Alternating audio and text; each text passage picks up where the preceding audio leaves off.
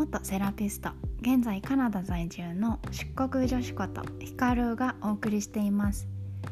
海外生活や旅の体験談などをもとに片言気味になりつつある日本語と自然体トークでお疲れ気味のあなたの心と頭のこりをほぐしていきます。この番組の聞き方は友達と電話しているような感覚でリラックスしながら聞いてみてね。カナダに暮らす友達ができたと思ってこの番組をフォローしてぜひ私とつながってみてください。メッセージやコメントもいつでも待ってます。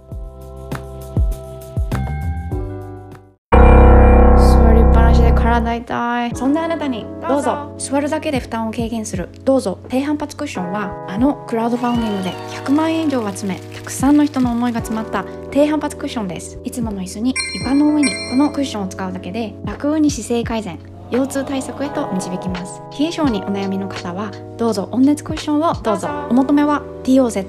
どうぞクッションで検索してね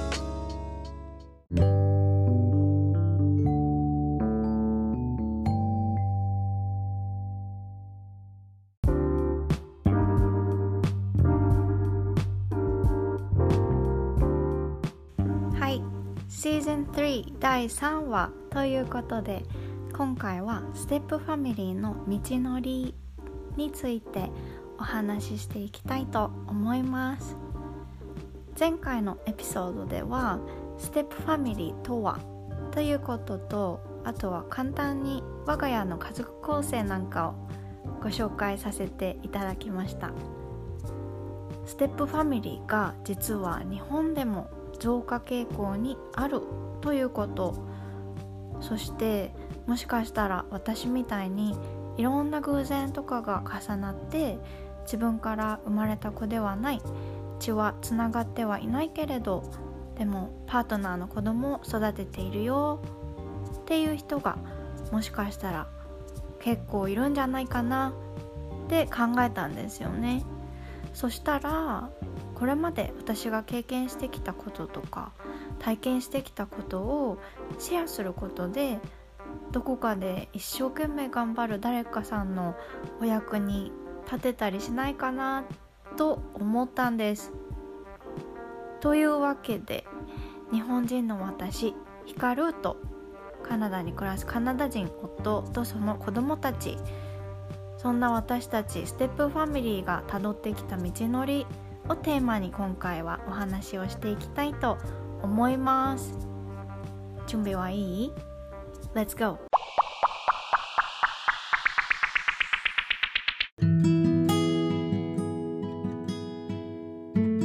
出会った当初子供たちと出会一緒に暮らし始めた当初からちょっと順を追っていこうかね。私が子供たちに出会った当初は上のノアが5歳で下のアダムが2歳だったんですよね。でここでよく言われるのは子供たちが小さいうちでよかったねって言われます。子供たちがもっと大きくなってからだともっと大変だったよって。だからね私は本当にこのタイミングにすごく感謝なんですよね。で子供たちとはもうすぐ出会ってからすぐ仲良くしてもらってすぐお友達に なれました。で私は本当にカナダに来てすぐだったから英語力もそんなになかったんですね。だから正直言ってネイティブのカナダ人の大人の人たちと話すより子供たちと話してた方が、うん、心地よかったの。あの子供の英語の方が聞き取りやすかったし分かりやすいしだから大人より子供とコミュニケーション取れてたって感じ。そう子供のあの持ってるボキャブラリーというか語が語彙力とか話し方とかが私の当時持っていた英語力とマッチしていたって感じ。そう。だしあとは当時5歳だったノアには英語の先生もしてもらったりしていました。今もだけどね今もよく発音直してもらったりとかしています。でアダムはっていうと本当にベイビーでした。2歳になったばっかりだったからおむつしてたし話す言葉とかも「Daddy」とか「ノア」って発音できなくて「オア」って「オア」って言ってたりね。可愛かったでした。本当可愛かったよね。で前回のあのエピソードでもお話ししたんですけど子供たちには生みのお母さんジョーの元奥さんが存在しているのでそして親権もちょっとその元奥さんと半々だから子供たちは私とクラスタンとそのあちらのお母さんとクラスタントってあるんですね。だから出会った当初からそんな私が「はい私があなたたちの新しいお母さんです」なんてスタンスでは決してありませんでした。もうお母さんいるからね。あとは自分がお母さんになろうなんてそういうふうにも考えていませんでした。あとは当時私が子供たちと接する上で意識していたことがあったんですけどそれは急にやってきた Daddy の友達。そう最初は Daddy の友達からスタートしたんですね。なので Daddy の友達のヒカルと一緒にいることに心地よく感じてもらいたいなって。一緒にいることに楽しく心地よく感じてもらいたかったからだから距離感っていうのをものすごく意識していましたね。こう近すぎず近づきすぎずでも遠すぎずこう同じ目線で子供たちと同じ目線でっていうのをすごく意識していました。でとにかくたくさん一緒に遊びました。うん。本当にたくさん遊んでいっぱい楽しい時間を最初の方に過ごしました。でもちろん一緒に暮らしてたからご飯作ったり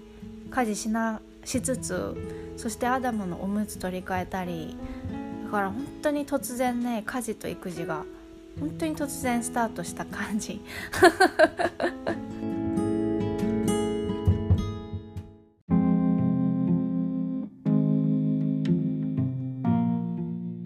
私たちファミリーは一緒になって今かれこれ4年くらいが経過中って感じなんですけど本当に今だからこそこう家族と思えたり私の子供って思えたり言えたりするけれど最初からそんな風には決して思えませんでしたよ。あとはなんか疎外感みたいなのも感じてましたね当初。やっぱり自分だけ他人じゃん？で Daddy と子供たちはそこはもう何も変わらない血縁関係子供とお父さんでそこに私がポツンっているように思えて苦しかったというか切なかったのを覚えています。なんか結局私は外野かみたいな でもそういう気持ちとかもあの話して聞いてくれる旦那さんだったからそうジョーに本当にどれほど助けられたことか精神的な面気持ちの面とかでだからその時はねそういうふうに思っているのは光るだけだよって言われたんですよね。でそうなのかってそっか私がそういうふうにネガティブに捉えていただけだったんだ。そういうふうに思ってるのは自分だけだったんだって。そんなこともあったよね。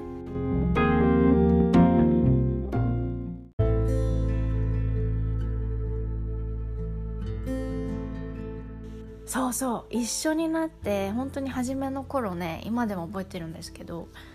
毎回気まずかったことっていうのがあったんですね。でそれは子供たちのベッドタイム。夜寝る時間？その私が子供たちと接する上で大切にしていた距離感っていうのがこのベッドタイムで明らかになるんですよ。なんかそれまでは全然何にも無難に一日ね無難に過ごせていたとしても当時まだ子供たちが小さかったので寝かしつけるんですけど隣で一緒にこの同じベッドの上に行って子供たちの隣で一緒に横になっていいものかというところから最初始まり こうそこら辺の距離感を測るのにどうしようっていうのがありましたね。なんかお休みのキスとかなんかお休みって今はキスとかギューってハグしたりとか今では当たり前だけどまあ、そういう文化も日本人で育ってきてるから私にもなかったしなんかそんなこと最初からできなかったしそこら辺のなんかこう心の中で試行錯誤感はありましたね。で寝かしつけるルーティーンっていうのがこうわりかし習慣化してきた頃どれぐらいだったんですかね？なんか一緒になり始めて1ヶ月ぐらいだったのか2かまあ言っても3ヶ月以内ぐらいの話だったとは思うんですけどそうあのー、超ショッキングな出来事がこのベッドタイムであったんですよ。もうね悲しかった。あのある夜ね寝かしつけその日も寝かしつけてそして気づいたら私も一緒に寝ちゃってたんですね。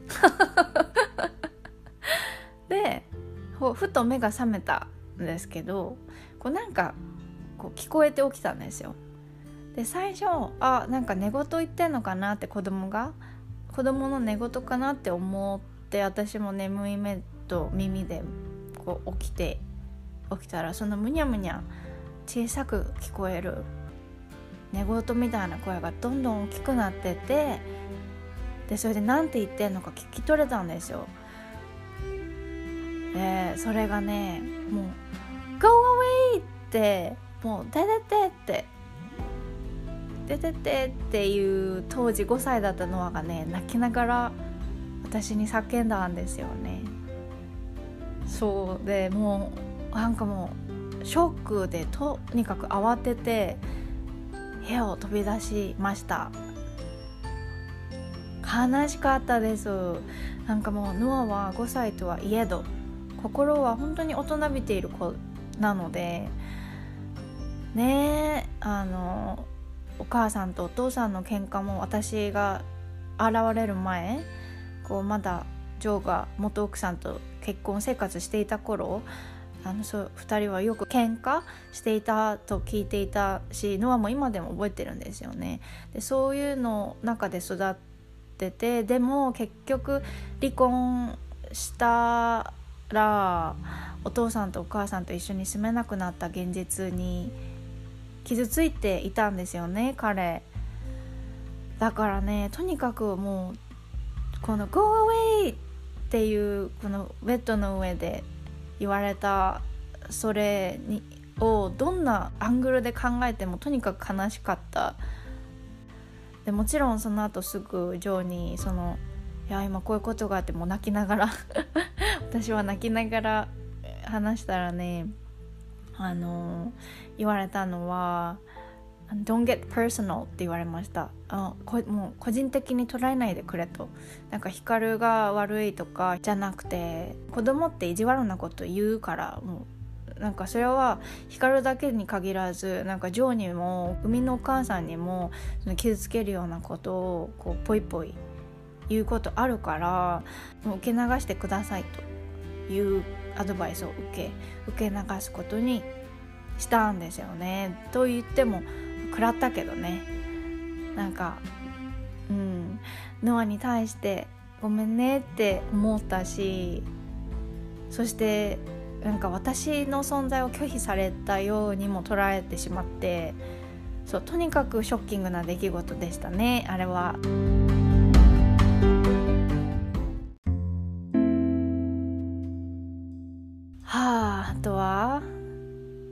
ことがあったっけね。とは一緒に暮らして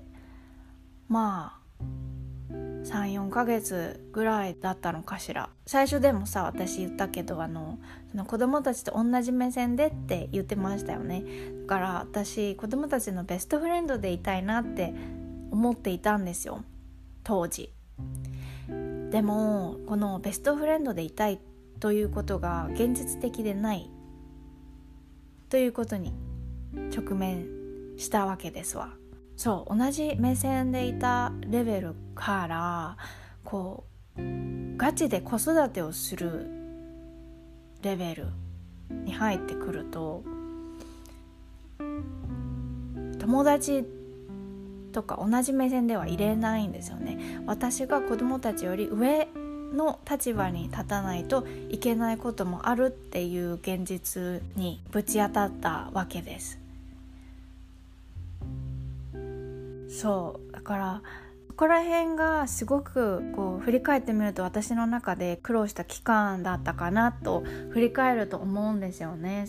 まあ、距離を測るというかその今まではこう平和に過ごすために仲良く過ごすためにお友達みたいで入れたのがやっぱりお母さん業をしないといけなくなってくるんですよ。っていうことこう聞いてもらわないといけなくなってくるというかこう教育やっぱ子育てをする上で友達ではいる、ま、友達みたいにいたいというのは今でもあるんですけどでもそれだけじゃダメってことそこら辺のこうポジションの移行みたいなのをにすごく苦労しましたね。まあ、時間もかかったしでもそれはもう本当に私だけじゃなくてジョーのおかげでもあり子供たちも一緒に私と頑張ってくれたというかもうみんなで築き上げたような感じがしますこのファミリーということで言うと本当に感謝しています子供たちが本当に可愛くて優しくてまあ優しい基本ね。子供って繊細でそしてストレートだし全然普通に意地悪なこととかあるしだからそれで泣かされたこともたくさんあったけど もちろん子供が寝た後にね反省会じゃないけど泣く会みたいなのがありましたけどそうでもこう今は笑える笑って話せるけどそういうしんどかったこと大変だったこととかも本当にジョーに旦那さんのジョーにさ本当に支えてもらいました。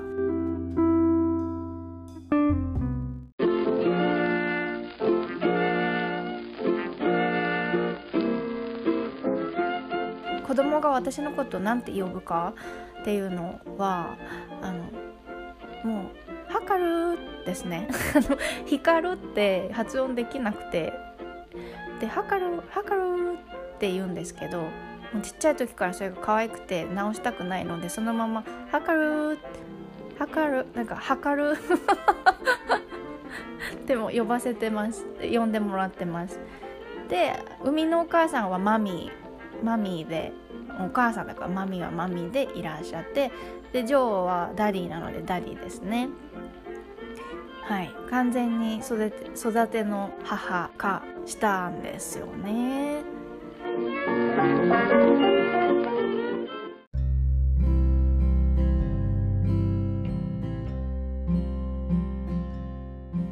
えば公園とかで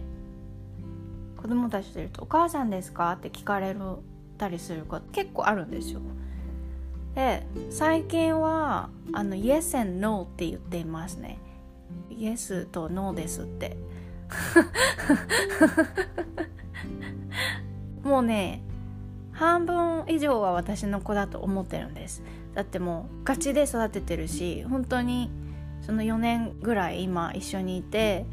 あの生みのお母さんといる時間より私と一緒にいる時間の方が長いんですね。そうなんですよ。だから半分ぐらいは自分の子だって思えるんですよね。今だからこそ。あのバイオロジカル的には私の子じゃないですけど血縁関係はそこにはないけどやっぱり一緒に過ごした時間とかがそうさせたのでしょうか。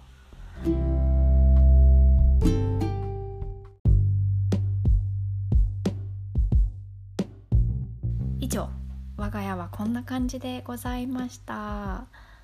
本当にねさまざまな本当に多種多様な携帯のステップファミリーがあると思います。私の親戚にもいるんですけど例えば再婚した2人ともが子持ちでだから子供同士急に兄弟増えちゃうファミリーとかね。そうでもねあのそのステップブラザー同士兄弟同士馬が合わないっていうパターンもあったりしちゃうみたいでかわいそうな子とか見たことあります。ねなかなか大変なことが多いかと思います。私も今回なんかエピソード化するにあたって半分以上が苦労話 みたいになってることに気づいちゃった。まあでも記録ということで。ね。はい。今これ最後まで聞いてくださってる方でまさに私もステップファミリーなんですっていう方がもしいらっしゃったら聞きたい。幸せですか？ストレス抱え込んでないですか？もう複雑なこととかたくさんあるかもしれないですけど一緒に頑張ろう。ね。ということで以上。